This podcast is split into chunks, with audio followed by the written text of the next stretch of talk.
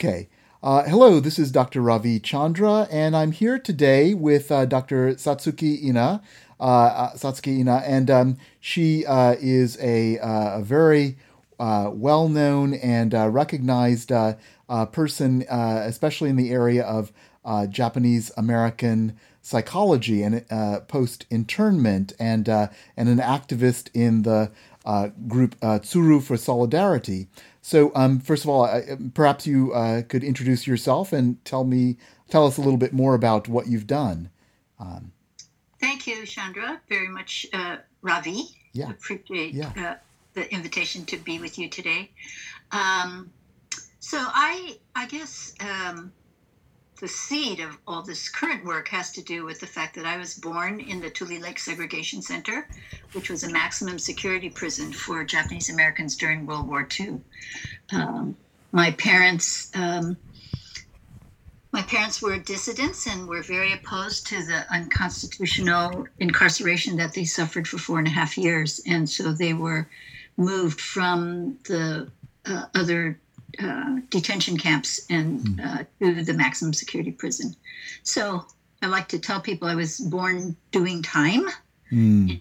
Um, feel like it's been uh, kind of lifetime work to uncover what happened first to me personally and my family, and uh, and then uh, learn more about what happened to our community as a result of the trauma of uh, uh, long-term incarceration. And then it has brought me to today to uh, recognize that uh, the that history is repeating itself, and uh, this, and also recognizing the repeated pattern uh, as part of American history of uh, mass removal, separation of families, uh, detention um, of many communities of color over American history. So uh, the current immigration policies that have targeted uh, people seeking asylum in this country and criminalizing them has awakened, um, you know, kind of a roaring lion, uh, not just in myself, but in uh, our Japanese American community, who can see uh, how uh, the rhetoric of this current administration, the um, policies that have been implemented, have been based in racism and economic benefit uh, once again. And so I'm now a part of a group called Tsuru for Solidarity. And Tsuru is uh, the Japanese folded paper crane that represents compassion and peace. And uh, the solidarity part reflects our investment in working across communities to join together to have a voice of unity in protest uh, against the targeting of uh, innocent people who are being uh, incarcerated um, uh, for seeking asylum in this country. Right. And and uh, so thank you so much for this work. And, and this is such a, a wonderful organization. And I know uh, I was planning to go on uh, June, uh, the first weekend in June, uh, to the March on Washington with, with uh, Tsuru for Solidarity. But of course, because of coronavirus, that has been canceled um, uh, and postponed for now. Um, so but but I do know that you're also, uh, uh, you know, this, this current uh, infectious crisis is also Uh, uh, caused you to um, uh, focus your work uh, on on that aspect uh, of internment. So maybe you can talk a little bit about that as well. Yeah. Well, I look forward to seeing you at the national pilgrimage to close the camps when we hold our protest action, uh, hopefully in the spring of twenty twenty-one. Yes, absolutely. Yes. Um, so with the COVID nineteen spread, uh, it, it brought to mind for many of us the epidemics that occurred while we were incarcerated as children, hmm. uh, living in confinement uh, with communal bathrooms and mess hall uh, dining and uh, very poor sanitation standards. And actually very resonant is uh, the lack of soap hmm. and lack of medical care. Uh, that led to uh, various epidemics in the different camps. And um, my it reminded me of uh, you know the children at Tule Lake who were uh, uh, suffered quarantine. My brother and I, my brother got chickenpox first, um, and just as and we were quarantined all together. And once he recovered, then I contracted it. Mm-hmm. So my mother, my brother, and I uh, were quarantined for almost three months uh, inside of these uh, barracks, and um, it uh, brought to mind the dangers today of the detention facilities, where unsanitary conditions, lack of running water for each person, and uh, access to soap. Uh, and um, I inquired about um, what it would take for us to bring, uh, deliver uh, hand sanitizers to uh, local detention facilities. And I was told uh, by an A C L U attorney that um, they already have a backlog of hand sanitizers, but they don't dis- dispense it because they they say it's a risk that someone may drink it. Oh, which God. I find right more excuse of de- depriving people of trying to keep themselves safe. So uh, we are mobilizing to uh, share the stories of Japanese Americans who were incarcerated and caught up in epidemics in the different camps as a way of uh, emphasizing the risk that people who are in detention today are are uh, suffering. Well, yeah, infectious disease is obviously uh, one obvious way that we all need compassion and care, and it exposes our vulnerability. And people who are detained and incarcerated uh, in prisons and, and also uh, in these facilities are are uh, definitely more vulnerable. So so we, we do, in, and I'm sure we're going to be hearing about problems for years. And I actually just heard a report that the Trump administration pulled funding for uh, for flu vaccines uh, for uh, for migrants, um, uh, you know, which had been happening on a small level, at least uh, for the last few years. But um, so so this is, um, you know, this is uh, uh, and of course, uh, this compassion and care and understanding of the needs of vulnerable people is one thing that uh, that certainly gets wiped out if you have uh, a, a racist, uh, narcissistic kind of president, um, so uh, and administration. Um, so, um, so yeah, that's something I've been thinking about as a psychiatrist. Is that uh, that uh, that the pandemic uh, really? I mean, its root causes are uh, are narcissism and racism that we uh, we've seen arise uh, for the last three years. So I mean, and, and that brings me to, to of course, you know, think uh, we, the other crisis, uh, World War Two, uh, understandable fear, but uh, again, uh, you had uh, fear displaced uh, onto Japanese Americans. So uh, so maybe you can think about what how you've been kind of carrying that uh, uh, that resonance and unfortunately that repetition of history.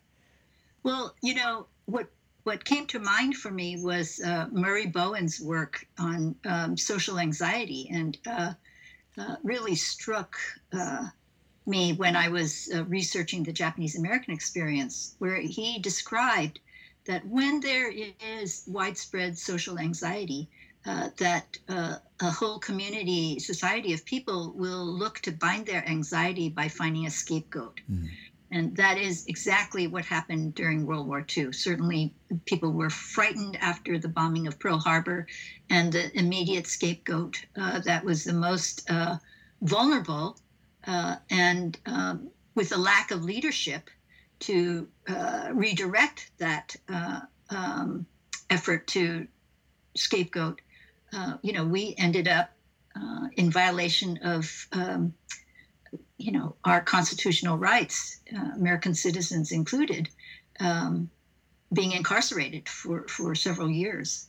So today it feels like, again, um, this pandemic has uh, stirred fear and in people across the globe.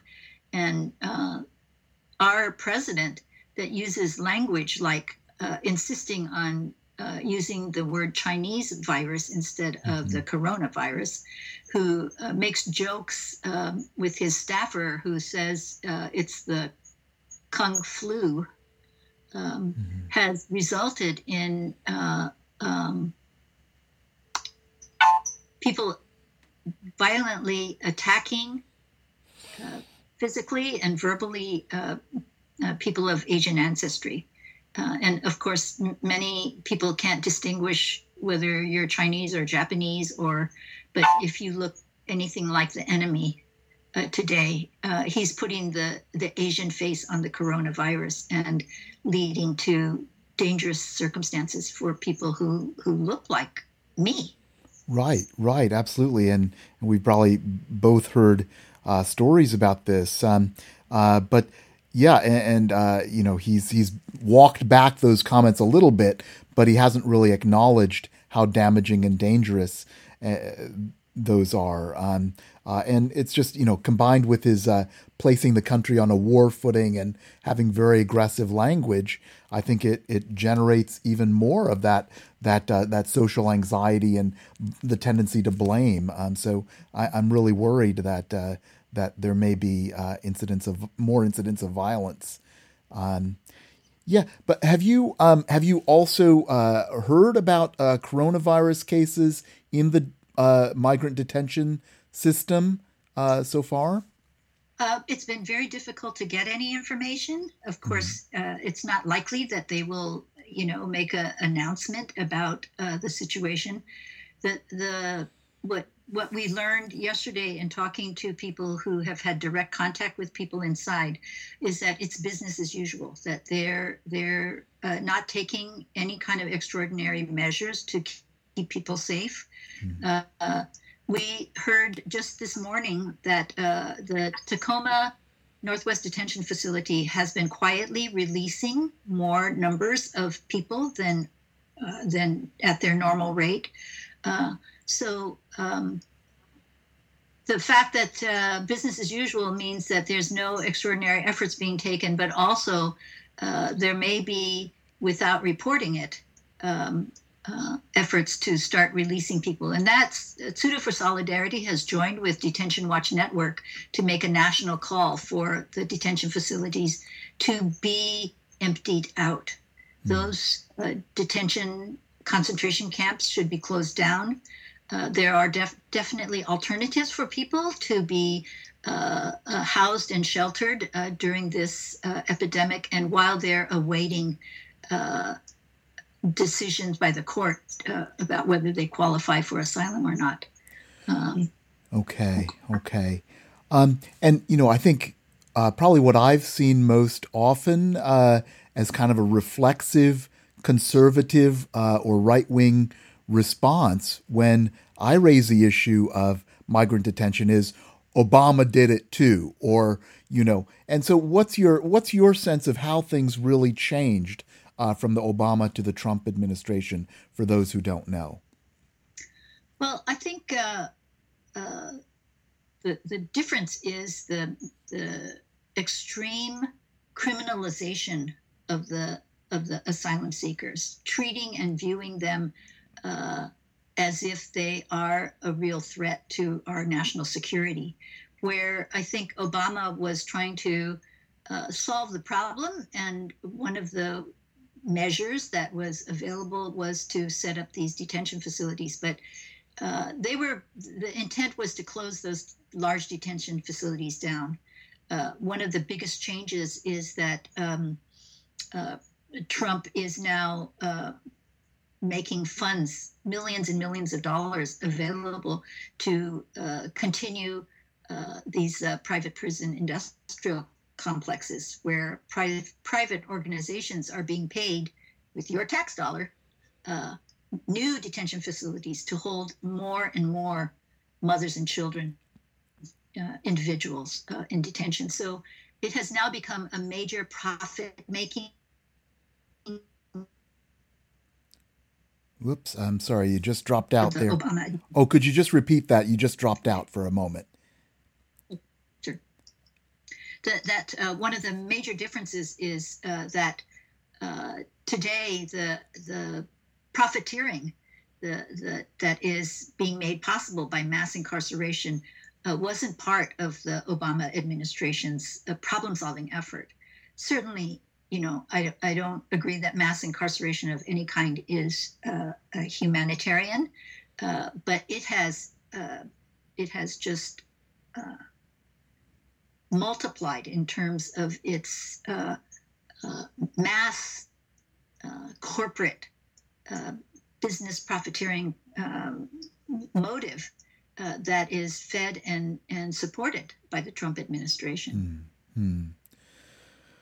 And, uh, you know, this this act of criminalization, of course, started in uh, June twentieth. Well, didn't start, but it, it certainly was amplified in June twenty fifteen uh, when Trump rode down the escalator and, and called Mexican uh, migrants uh, uh, criminals and rapists and so forth. So so that's uh, that's been a horrible rhetorical device, which has been turned into action. And you know, uh, again, I'm struck by uh, the uh, the parallels with um, with uh, World War Two, and um, uh, and I, I first learned of your work um, through uh, the uh, children of children of, children of the camps, uh, wonderful documentary. I hope everybody can uh, watch uh, stream. It's available on Canopy and, and uh, uh, perhaps other streaming platforms as well. But um, but the effects of uh, that kind of dehumanization and uh, and targeting and blaming and shaming and all of that. Um, uh, maybe you can talk about the the, the psychological effects um, that you have seen, uh, you know, over decades um, uh, in the Japanese American community, and perhaps uh, you know think about uh, you know what kind of effects we're leaving behind on the children, uh, especially, uh, but all all people who are uh, who are treated this way. Yeah. Yeah. The the first part of what you said, I'd, I'd like to comment on that. Um, uh, Trump's use of uh, descriptors of rapists and uh, criminals is very resonant um, for us because um, we're charged with being, without any evidence or any basis, as being spies and saboteurs. And uh, using that kind of language, again, uh, gives permission uh, and and provides kind of widespread categorization of people that does dehumanize them. And um, as a result of the dehumanization, the criminalization, I think that uh, target targeted victims uh, internalize, uh, especially particularly when you're young. Uh, internalize that message that something is flawed about them, something is dark and evil about them. Uh, I um, actually went into uh, the detention facilities in South Texas in twenty fifteen uh, at the request of a young Japanese American A C L U attorney. Mm-hmm. And um, when I went in there, I saw the look on the children's faces uh, mm-hmm. that reminded me of a photo of myself when I was uh, held in the Tule Lake Center, mm-hmm. kind of vacant, um, withdrawn, sad expression, um, stoic uh, in many ways. And um, it's very disturbing. Uh, in that visiting room where I, I went undercover as a um, religious visitor, uh, which I don't think they even allow now, I'm not sure, but um, there was a area, a whole corner that was available for children to play. There was a bright carpet with alphabet letters on it and a bunch of toys, uh, but not a single child was there. They were all clinging to their mothers. Uh, so as a therapist with Japanese Americans who were victims of the concentration camps during World War Two, um, I, I am so disturbed by what is being done to these children today. That um, that fracturing of our sense of self, the uh, shame and the humiliation that gets internalized um, and then acted out in ways that um, perpetuate, uh, you know, negative consequences for people. I, I, I feel that the Japanese Americans were categorized as a model minority, and in that categorization was the trauma effect. That we were so, we grew up so fearful of making a mistake or of offending anybody, the fear that any random uh, misstep could lead to our uh, loss of freedom again, mm.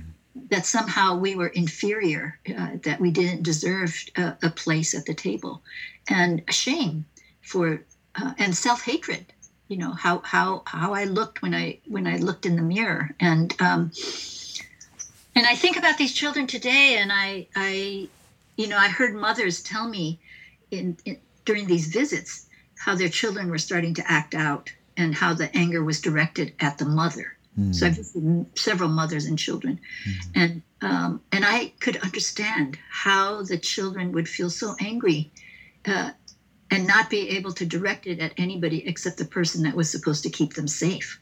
Mm. Uh, and the promise of uh, the grueling journey across country and, and to the border uh, with the promise and hope that when we get there, everything will be okay. Uh, when in fact, you know, they were shackled and dragged and put into these cement rooms with no, no blankets or um, comfort, and then incarcerated indefinitely.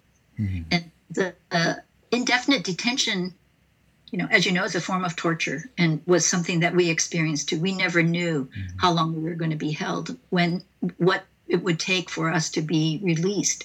Uh, I think these children are um, being hurt so deeply, uh, and how how to repair that is what I think about in terms of generations of trauma being transmitted. Mm-hmm.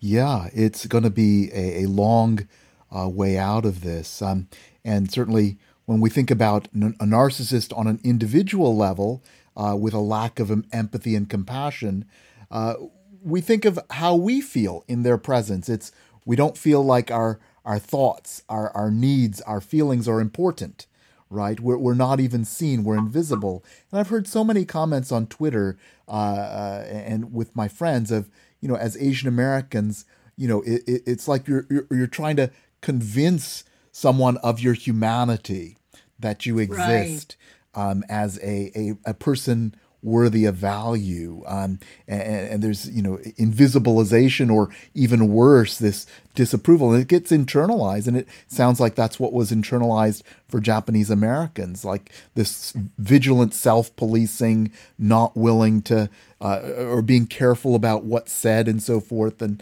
and uh, blaming oneself. Um, is that accurate? I mean, that happens on an individual level, um, but definitely, yeah. and and I think.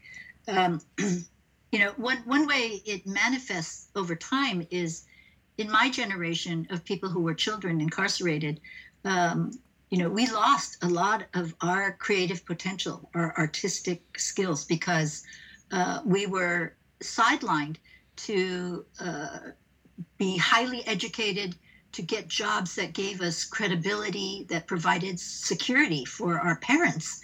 Um, And this is all kind of unconsciously uh, communicated and, and acted out. But uh, and there's nothing wrong with that, except that many people who could have been artists and musicians and performers um, uh, had to give that up without a second thought uh, in order to be on the right track that would prove that they were that they were worthy. Yeah. Mm-hmm.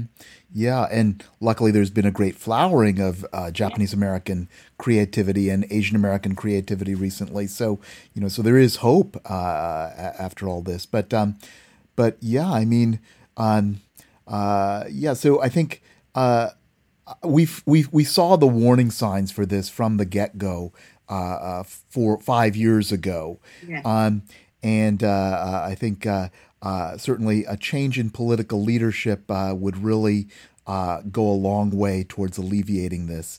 Um, uh, you know what? Um, uh, you know, one thing that I've been thinking about is, like, could we have a test for? You have to meet a basic level of compassion or empathy before you can hold this high office, or maybe just even you have to pass the test that a majority of of Of voters, say people of color voters, have to agree that you're not racist. You know, I mean, you know, it's just um, uh, incredible that this kind of person could become popular. I mean, what does that? How does that resonate for you? That that some almost fifty percent of the population could resonate with that and agree with that, or just give it a bye and say it's not important to them. How does that? How does that make you feel as a Uh, a Japanese American uh, and, and uh, woman of color in this country? Um, it's uh, alarming. I mean, it's uh, frightening. And, and uh, of course, you know, in the beginning, it was kind of unbelievable that, and, and uh, I feel like I don't really understand it. You know, I, I surround myself with people who are like myself in terms of mm. uh, uh, how I view the world and what a just society is about. Uh, but when I hear Trump speak or um, others who are Trump followers, who I don't spend too much time with, I, I feel like uh, I, I haven't really grasped what their experience is that would lead to, uh, because to me it's it it feels like kind of a degradation of society, mm. that there's an element that um, is uh, un un I don't know what the word is, undeveloped or un undereducated. I, I'm not sure, but there there's some darkness that uh, I uh, have turned away from, and in doing that, haven't made myself safe from it. Mm-hmm.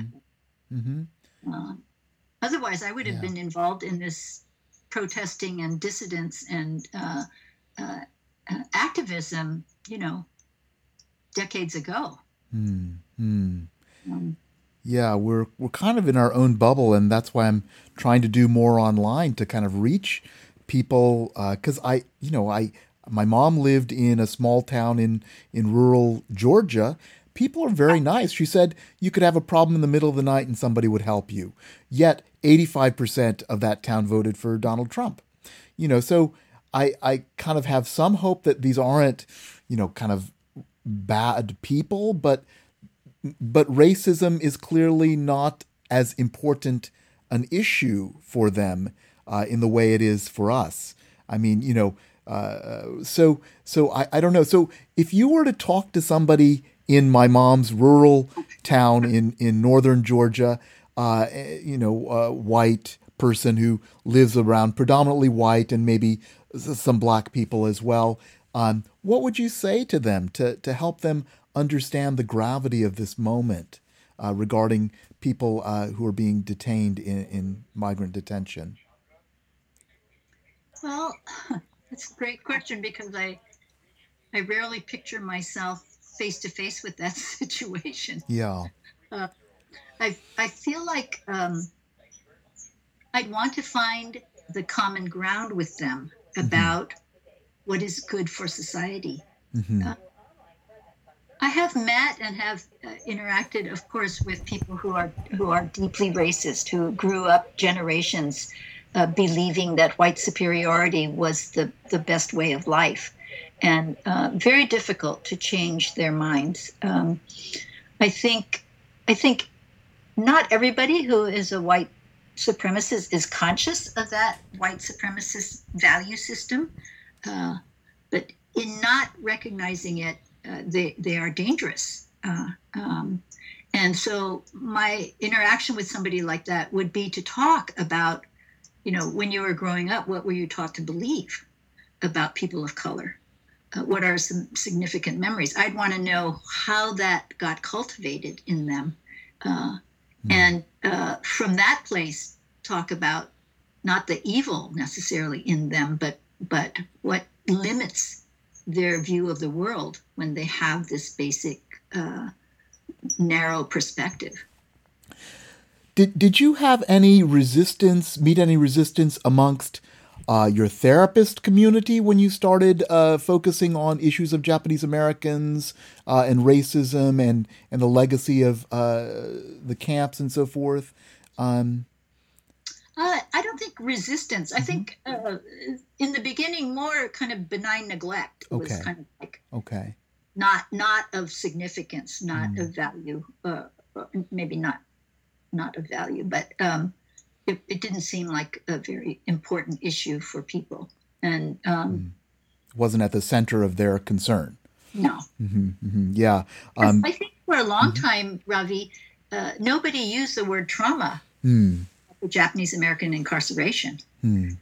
You know, it was something that historically happened and it was too bad. Uh, but from a psychological point of view, nobody was really examining uh, the issue of tra- uh, intergenerational trauma, or that uh, uh, indefinite detention was a form of psychological torture. Mm. And, um, that mass detention, the way that, you know, our experience was portrayed by the government, uh, really distorted the reality of our experience, that we mm. were in, uh, you know, we were evacuated and placed in uh, relocation centers. Sounds so benign, uh, when in fact, you know, we were arrested, we were forcefully removed and put into concentration camps, prison camps. Mm-hmm. Mm-hmm. So uh, I think generally uh, focusing on the Japanese American experience was pretty non-threatening to most people, uh, and probably not of much importance to, to people in my profession. Yeah, and I guess that's that's kind of uh, what's troubling, is that even in a time not of crisis, it was hard for some people to really understand the magnitude of trauma, of past trauma.